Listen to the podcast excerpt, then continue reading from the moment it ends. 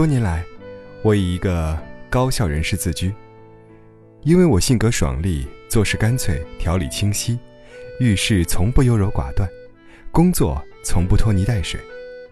我喜欢把时间最高效的利用，不想浪费一分一秒。别人评价我，除了跑步不快，别的都快。我始终将这视为褒奖，一寸光阴一寸金呐，在我眼里。像我老公这种上个厕所比生孩子还慢，能蹲着玩半个小时手机的，简直是犯罪。今年我明显更忙了，工作上压力大，高管团队隔三差五就要开会，手头正在做的方案还差一半，全员都等着六月份落地执行。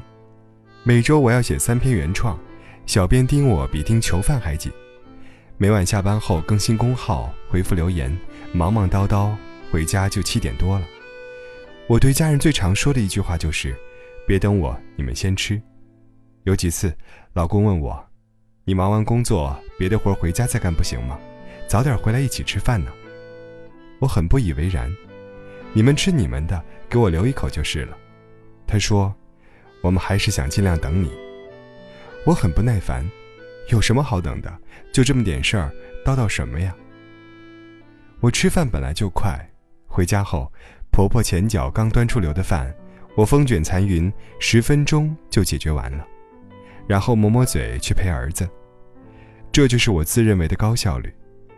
直到前几天，老公很认真地跟我谈，我觉得你很不重视全家一起吃饭的时间，你要么回来晚，自己狼吞虎咽地吃一口，偶尔回来早一点，也是坐下几分钟就吃完。我们还没顾上跟你说句话，你就去忙别的了。我们全家。都没有在饭桌上交流的机会。我想了想，的确是这样。那晚孩子睡后，我俩泡了壶茶，认真的聊起这个问题。老公说，在他从小到大的记忆里，吃饭都是一件很享受的事。他们内蒙老家的冬天特别冷，室外零下三十多度，但屋里很暖。他妈妈喜欢做炖菜，热腾腾的端上来，热气香气一起氤氲着。三口围坐在餐桌前，聊聊一天有趣的事，那样悠闲绵长的快乐时光。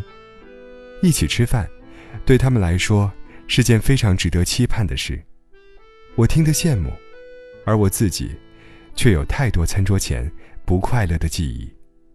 小时候，我妈总喜欢在吃饭时批我，不只是因为她没学过古人的七不责，更是因为，她只有在吃饭时能见到我。服装厂女工的生活，常年跟没日没夜的加班画着等号。她只能抓紧这个机会，尽一个母亲的职责。而她对我表达关心的方式，就是找出我的缺点，对我批评、指责、训斥。很多年以后，我才懂得的，她对我的斥责里，有对我成绩的不满，有对我不成器的失望，背后隐藏更多的，她一生要强背后的挫败。以及对疲累生活的无力感。可当时我只是个孩子，结局只能是我被训哭，饭吃到一半被迫结束，奶奶叹着气走开，我爸跟我妈吵起来。终于明白，我缺失的是在餐桌前对亲密关系的体验。我把这事儿讲给女友听，她说，她也是这样，她自小目睹父母的所有争吵。都是发生在餐桌上。父亲常年苦闷，每天一开饭就要找酒喝。母亲紧接着开骂：“你离了那两口猫尿就活不了了。”父亲几杯酒下肚，酒劲上来，开始与母亲对骂，骂着骂着就动手摔筷子、掀桌子，碗碟碎一地，只剩他和弟弟在惊恐慌乱中小心打扫。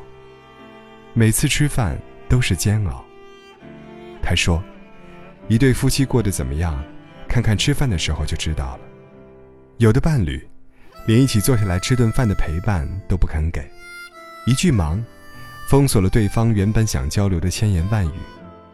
有的夫妻，连让对方好好吃口饭的间隙都不肯留，赤口白舌，冷言冷语，专说寒心话，专挑无名火，最后。”饭桌变成战场，感情背叛狼藉。我与公婆一起同住的这几年，发现他们在这方面真的很难得。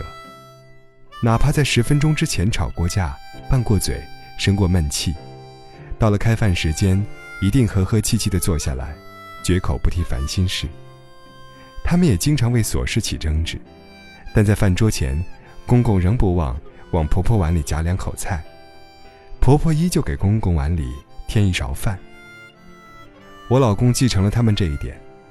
从前我总是一不痛快就找茬，吃什么吃，看着你就气饱了。他若无其事，笑眯眯地帮我敲开一只肥美的牡蛎。有人说，婚姻好不好看厨房就知道。也有人反驳，我从不进厨房不做饭，婚姻照样也美满。其实，两个在爱里的人，对着一块豆腐乳，一样感觉秀色可餐。没有爱的伴侣，八珍满桌，依旧两相无言，难食下咽。婚姻好不好，有时不必进厨房，看两个人一起吃饭的那一刻就知道。你有一千个借口说工作紧张忙碌。习惯了自己吃盒饭套餐，他有一万个理由说球赛多重要，独自端起饭碗，径直走到电视机前。饭桌前的陪伴、笑意、欢颜，是多少现实婚姻里的奢侈啊！林语堂曾说过一句话：“幸福，就是睡自己家的床，吃父母做的饭，听爱人说情话，跟孩子做游戏，一起好好吃饭。”本质上，就是一种高质量的陪伴。看过一个段子，情感专家问老农：“爱情和婚姻的区别是什么？”老农说：“你今天和他睡了，明天还想和他睡，这就是爱情；你今天和他睡了，明天还得和他睡，这就是婚姻。今天吃过，明天还想吃，这是美食；今天吃过。”明天还得吃，这是饭。婚姻就是一蔬一饭，睡了还得睡，吃了还得吃。我们这些凡俗男女，都在这平淡流年里，靠着一日三餐里的相伴，一床一铺上的亲昵，维系着这份后天的亲情。